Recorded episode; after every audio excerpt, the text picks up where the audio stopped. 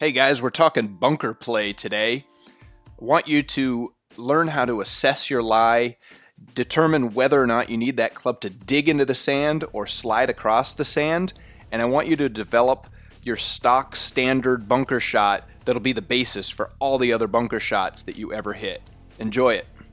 This is Golf Essentials with Casey Borg.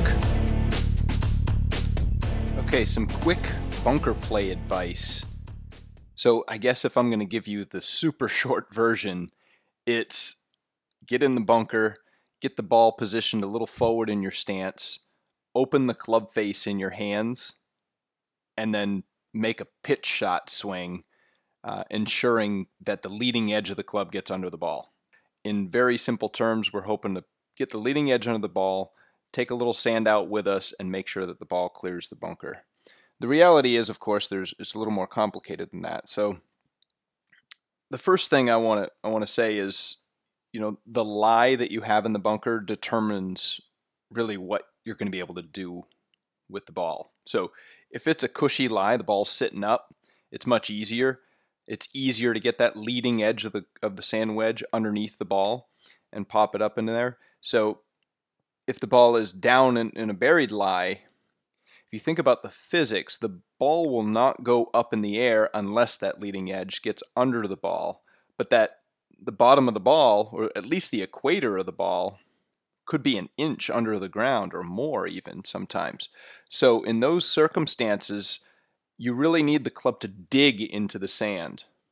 If the ball is sitting up high, sitting up nicely, you much prefer the club to just slide through the sand. Okay? And think of it as like a like a space shuttle re-entering the earth's atmosphere you know? If if the if you've got too much slide or too much bounce let me backtrack. Let me i'm going to go back to that analogy but i first want to talk about the anatomy of your sand wedge and it's different than any of the other clubs. So if you if you look at it closely you inspect it and you bring it up and you set it on a table such that the the you're you're looking at the toe of the club, right? And the shaft you're holding it up perfectly straight. You're going to notice that the like the the sole of the club, the bottom of the club, the the trailing edge is higher I mean, is lower. The the trailing edge is touching the table, whereas the leading edge, the front of the club, is up in the air just a little bit. And and that angle that you're looking at there is called the bounce angle, and that enables a sand wedge more so than any other club to slide through the sand if if handled correctly. We want just a little bit of sand peeling it's kind of like peeling a carrot, right? You don't want to dig down into the carrot and have the the peeler stop. Um, and you also don't want to skim across and don't take off any peel. You need to get to that sort of minimal level of getting that that leading edge under the ball. And that's what bounce helps us to do. The cool part is we can manipulate how much bounce we're bringing to the table for each shot by either laying the club open in our stance. And the way that I like to think about it, you either hold the club square. So if you draw a line, if you're setting up to the club, uh, to the ball, and you imagine a straight line from from the, the leading edge of the club down between your feet, right? So that's a square club face if that, that imaginary line comes between your feet. When we get into a bunker, most times we want to open the club face a little bit, and that means actually turning the club in your hands, not turning your hands with the club. Okay, so we're going to loosen our grip, move the club in our hands so that the grooves of the club are pointed out towards our left toe. So you could see as you're looking down, the club is pointed way out to the right, you know, 30 degrees out to the right. And it looks funny and it's strange, but that is how we increase that bounce angle. And if you bring that club back onto the table and you just turn it a little bit, I, I have videos on this, by the way, but if, if you just turn it a little bit so that you know you can simulate opening the club, you'll see that leading edge sort of raise up. So as you open the club, we're adding bounce. As you close the club, we're diminishing bounce. And that becomes important when we're assessing these lies. You know, back to a buried lie, we need that club to dig down into the sand to have any chance of getting that leading edge under the ball, that means we don't want to open our club in that circumstance because that's not promoting digging. We need to we need to square up our club or even shut it a little bit. I I really shy away from shutting it, but you know, you may need to square it up or even push it a little bit back in your stance so that you're coming down onto it and getting that that that leading edge under the ball. There's only so much you can do with a buried lie. But when you have sort of normal type lies and, and really inspecting the lie, you're, you're going to find there are better lies. There's some lies that are, you know, every lie is a little bit different. You might have little lumps and bumps around the ball, and you have to really assess whether and to what degree you need that club to dig or slide across in the sand. If you're playing in real heavy sand, you probably want it to do do a little more digging than you do if you have this real sort of talcum powdery sand. You need it to slide. You need more bounce in, in soft sand, less bounce in firm sand. So that that angle of attack and combined with sort of calibrating the bounce angle, you got to just practice this stuff, guys. You know, you got to experiment and ideally you want to feel like you're just sort of peeling a carrot with your with your your peeler. Uh, you're not you're not hitting it so steep into the sand that it's digging and coming to a halt. Right? If you feel like you're just plowing a ton of sand, you're probably digging too much, and you need to open that club face and allow the club to slide across the sand.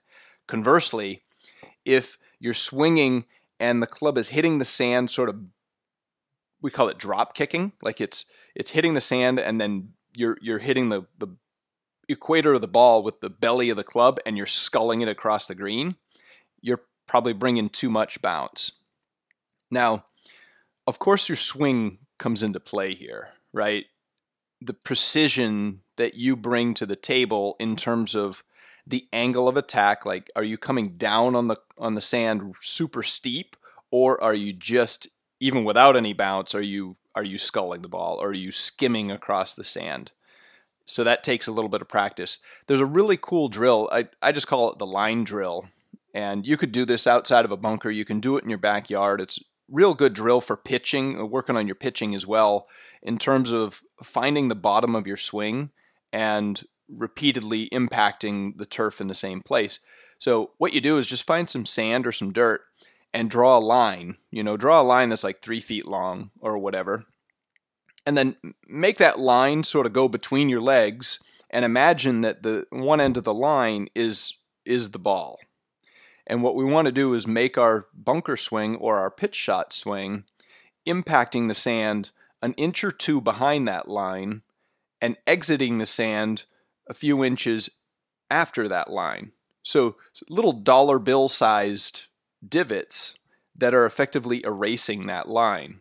And so you go, you set up and you make your motion, you erase that that line with with your your divot, and then you move backwards a few inches and you you do it again, and you rinse and repeat. You could you can easily knock out 20 or 30 swings. Do it with a few lines and you're you're gonna you're gonna find out how consistent you are with impacting the sand. You know that you could really see that entry point. Is it the same every time, or is it sort of zigzagging around every time? And that's going to give you a clue. Is it super shallow, where you're not necessarily you're not necessarily erasing the line, or are you digging down into the sand and you're just plowing tons of dirt? Neither of those cases is ideal. What you want is a nice shallow dollar bill right? Nice shallow dollar bill erasing that line. Really good drill to work on, even in the winter. Uh, you might be able to do it in the snow if you're super eager. Um, so back to okay, so we're we're managing the bounce. I know this is gets into some technical stuff, but if you really think about it, all we're doing is figuring out whether we need the club to dig in the sand or not. So if we don't want the club to dig, soft sand conditions, really good lies, we open the club face more. If we need it to dig a little bit or you know sort of a normal shot, I would I would have the leading edge of the of your club pointed right at your left toes. Make that your stock standard bunker shot. And then if you need to dig buried lies or if the ball's sitting down or there's some dirt behind the ball or something, or the ball's sitting down, you need to get underneath the ball, then we square up the club face and push the ball back in our stance a little bit.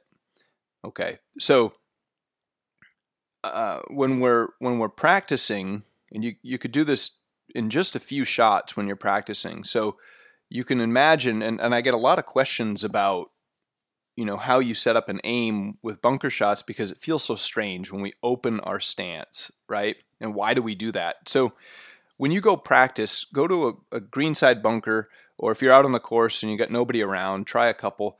Um, go to a greenside bunker and aim square at the flag. So make your stance as if you were making a normal shot, square at the flag. Don't open your stance like like you I normally would prescribe with a bunker shot. But what we're going to do is what we want to do is calibrate our stock standard bunker shot. So we we aim square at a specific target and then we lay the club open that stock standard amount which I'm going to prescribe as being the leading edge of your 56 degree wedge or your sand wedge uh, pointed at your left toe. Okay, so we've got that's our setup. That's our base setup and and then we can adjust things based on different lies. But we got to get good at our base level and we got to understand what's happening there first. And what we're going to do is splash a few shots out and you're going to notice and obviously because the club is is opened, the ball is going to come out to the right. It's going to squirt out to the right 10 or 15 or 20 degrees. Everybody's a little bit different. But if you hit 5 shots, you're going to see how far to the right that ball squirts out. And all we're going to do is when when it comes to game time, all we're going to do is now take that whole unit that we just set up square to the flag and turn it the same number of degrees to the left so that the ball squirts out coming at the flag. So the reason we open our stance is because we're opening the club face and they have to sort of offset each other. And you just have to figure out how how far to the right does the open club face cause the ball to squirt and then correspondingly open our stance that amount. And just doing that a few times you're going to know it for life and you're going to feel more comfortable about opening your stance. But it's much easier at least perception wise to set up with uh, a, a stance that's square to the target line and then once you understand that the ball squirts out to the right then you you aim correspondingly to the left. So you got to experiment with ball position, you know, move the ball forward and back so that you're able to erase that line in the line drill. And once you get good at the line drill, let a ball get in the way and you're doing the same exact thing. Hope that helps, guys.